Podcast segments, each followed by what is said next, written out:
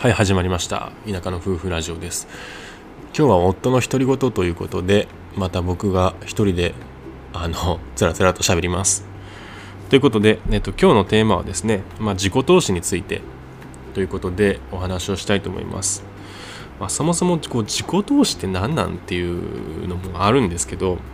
こう、まあ、ざっくり言うと、ま、自分のうん成長のために、ま、時間とかお金を使うことなのかなと。本当に噛み砕いて言うとそんな感じの、まあ、ニュアンスなのかなと個人的には考えてます。まあなので浪費ではないっていうことですね。大事なのは。あの何かこう自分の欲を満たすためにお金を使うんじゃなくて将来的になんかこう何かこう自分に還元があると、まあ、そういうことを目的にちゃんとこう時間とかお金を使っていこうというのが自己投資なのかなと思ってます。でえっとまあとはいえね自己投資しようって言われても何からやっていいのっていうのは結構僕も日頃からこう思うことでなんかよくうん投資しよう投資しようっていう話をこうあの聞いていろいろ株とか買おうと思うとあでも若いうちはなんかそういう金融資産を買うよりも自分に投資した方がいいよ自己投資した方がいいよってよく言われちゃうんですよね。まあ、とはいえ自己投資って言われても何からやっていいのっていうのを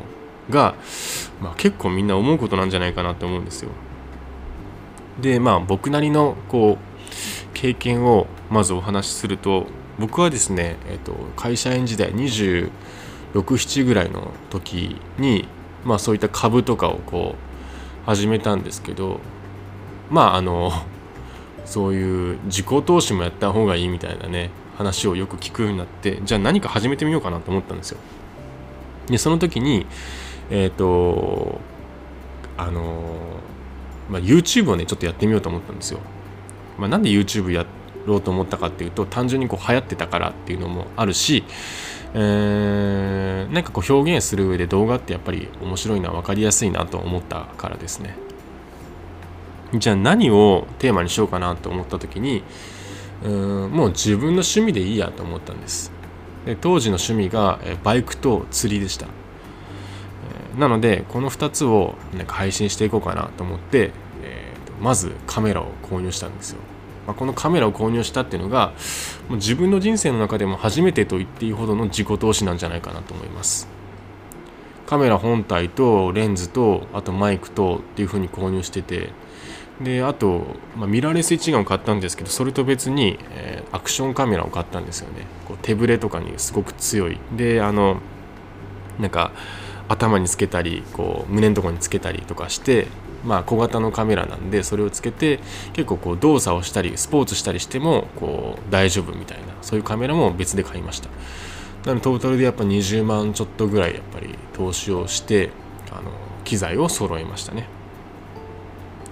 でバイクも新調して100万円のハーレー・ダビッドソンを購入してで、えっと、バイクでどっか行った時はそういう動画を撮ったりで釣りをする時は釣りをする動画を撮ったりしました。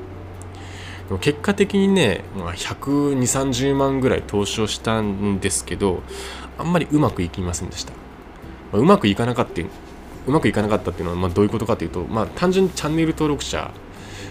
が数十人で終わっちゃったっていうのとあと単純にこう全然見てもらえないし自分でもあんまこれ面白いかなっていう風な感じ。ちょっと作ってる本人がそんな感じだったんでまああままあつまんなかったのかなと思います。でまあじゃあ何が失敗だったかっていうとうんこれは、えー、発信する僕自身の問題とあのそれを見てくれる人が感じるところ、まあ、この2つの問題があったんですけどまず発信する僕視点のまあからする失敗で言うと、うん、やっぱりテーマ選定をこう誤ったかなと。いうふうに思いました。まあ会社員をやりながらそういう YouTube 投稿をやろうとして、えー、バイクと釣りというテーマを選んだんですけどまあこれねバイクも釣りもそうなんですけどぱ寒いとか雨降ってるとか雪降ってるとかいう時になかなかねこう撮れない。まあ撮ろうと思ったら撮れるんですけど撮ったところであんまりいい絵面が撮れないんですよね。であとこう頻度、えーと、土日しか行けないっていう。そもそも取れ高がなかなかこう時間的な要素で、まあ、なかなか取るのが難しいよねっていう。まああとこう情熱ですね。あの例えばこうもう今日しんどいのにせっかくの土日うん取りに行こうかな。でももう正直今週はこうもう休みたいなみたいな、うん、しんどい思いをしにしてこう動画を撮りに行ってもうしかもこう趣味でやってることなのにこう撮影をしなきゃっていうのがこうあって、うん、なんかその天秤にかけた時休みたいっていうのと、うん、うん、そういう、まあ、動画を撮るためになんか趣味をするっていうの。どうしてもやっぱりこう休みたいっていう気持ちが勝ってしまう週もあって、まあ、これじゃなかなか続けられないよねっていう、うん、そういったこう問題があってでやっぱりテーマ選定を誤ったのかなと、うん、手軽さ気軽さがこうないと。であとこう見てもらう人にとってもねもう変化がやっぱないんですよ。バイクでタラタラこう走ってる動画をね見せられてもうん毎回一緒やんってなるしまあ釣りで毎回こうどっかに行って、えー、それを動画で見せられてもまあ釣ってる場所とか 釣れた魚は変わるのかもしれないけど単調すぎるということであんまり変化がなくてワクワクできるような内容にはなってなかったのかなというふうに思います。まあじゃあこの自己投資がうまくいかなかったのかっていうと、まあ、僕はねあの結局まあ失敗とは思わないようにはしてます、まあ、チャレンジ自体はねうまくいかなかったんですけどこの取り組み自体が僕にとっては、うん、大きなこう自己投資になり、えー、還元されるもの学ぶことっていうのはものすごくあったかなと思います。まあ結局自分にとって持続可能なやり方じゃないとやっぱりうまくいかないし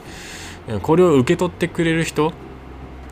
にとってもなんか変化があってワクワクするものじゃないと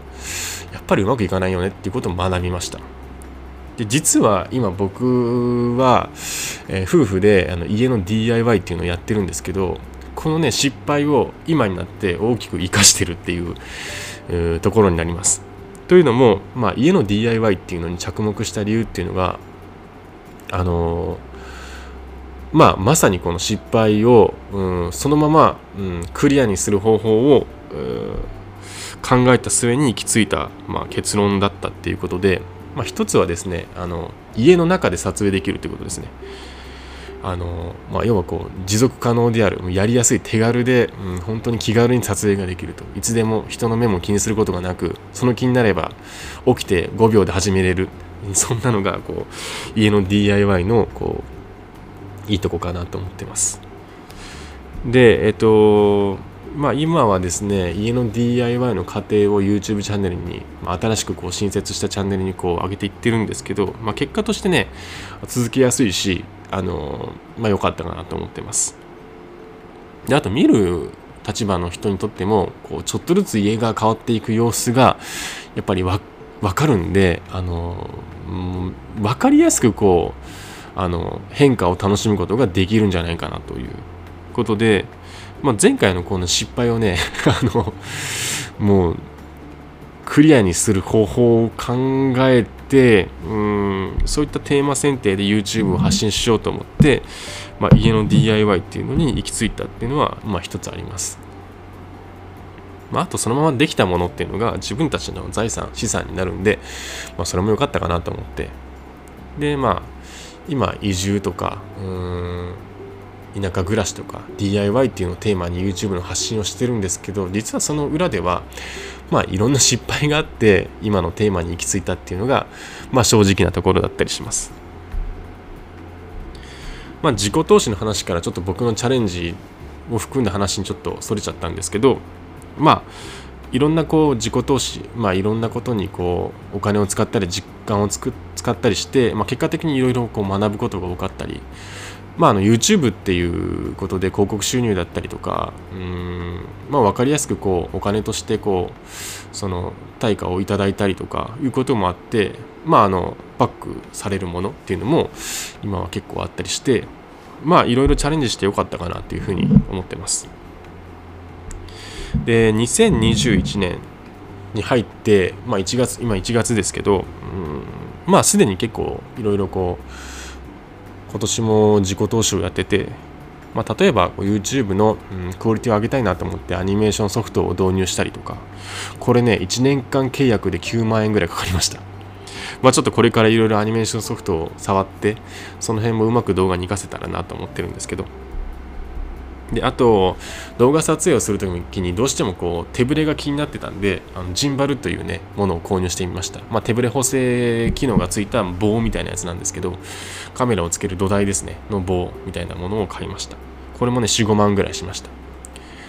あと今年はいろんな資格試験にこうチャレンジしようと思ってて、えー、と直近で言うと FP の試験ファイナルファイナンシャルプランナーの3級ですね。の試験を受けようと思ってて、えー、それがまあ来週に控えてるという感じですね。なんでまあいろいろお金とか時間を使って、まあ、自己投資っていうのを今年もガンガンやっていこうかなと思ってるんですけどまあただね自己投資っていうと結構なんかうんすごい大きなことのようなことに感じますよね。なんか例えばセミナーに通ったりとかなんか大きな経験をしたりとか大きな買い物したりとか。なんかそんなことのような感じしますけど本当に噛み砕いて言うとまあもう本当自分のために自分の成長のためにお金や時間を割こうよっていうことだと思うんでもっとこう分かりやすく捉えてもいいのかなと思います。まあ、最後に、えおすすめの自己投資について軽くお話ししたいと思います。まあ、別にこれはこう上から何かものを言いたいわけじゃなくて、まあ、なんかやっぱこれだよねって思うものを2つ開けたいと思います。1個はあの本ですね本を読むことです。え最近で言うと、まあ、電子書籍が、まあ、かなりこう、うん、一般的になってて、まあ、僕も Amazon Kindle をよく使ってるんですけど、まあ、楽天も楽天工房ってあったりしますよね。で僕は Amazon Kindle でよく、まあ、本を購入しててあの結構読んでます。で電子書籍のいいところはあこういうテーマの本ちょっと読もうかなと思った時にその場で手に入るということですね。そしてすぐそのまま、えー、と読めるということでしかも電子書籍の方がちょっと紙の本より見やすかったりしますよねなので、まあ、電子書籍っていうのはおすすめなんですけど、まあ、そもそも本っていうのがおすすめでなんでかっていうと,、えーとまあ、ブログとか YouTube の発信とかってあの結構こう Google でなんかキーワード叩いたらすぐ出てくるしあの分かりやすくまとまってはいるんですけどやっぱり本の方があのお金と時間といろんな人が関わってるんでそれなりのものが出来上がっているはずなんですよね。あのなので、まあ、本の方がやっぱりこう情報の角度で言うとやっぱ高いのかないまだにやっぱり高いのかなと思ってて、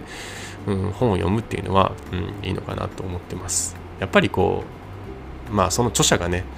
それなりに人生の一部の時間を使ってあの作り上げてるものだと思うんで、うん、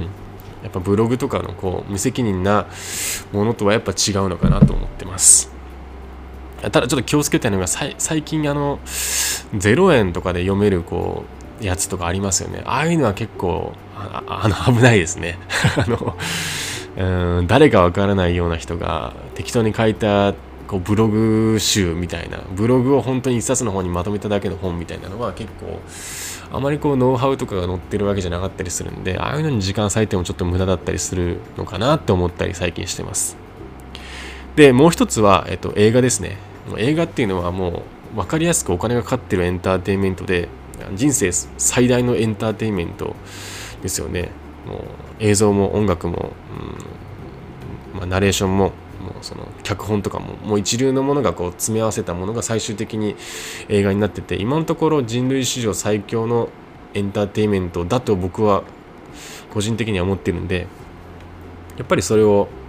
うん、手軽に最近だとネットフリックスとかでも簡単に見れるんでうん、やっぱりこういうそうお金がかかっててかつこう壮大なものとかっていうのはやっぱ見る価値があるのかなと思ってます。まあ、ただ単にねこうエンタメとして見ちゃうとうんやっぱりこ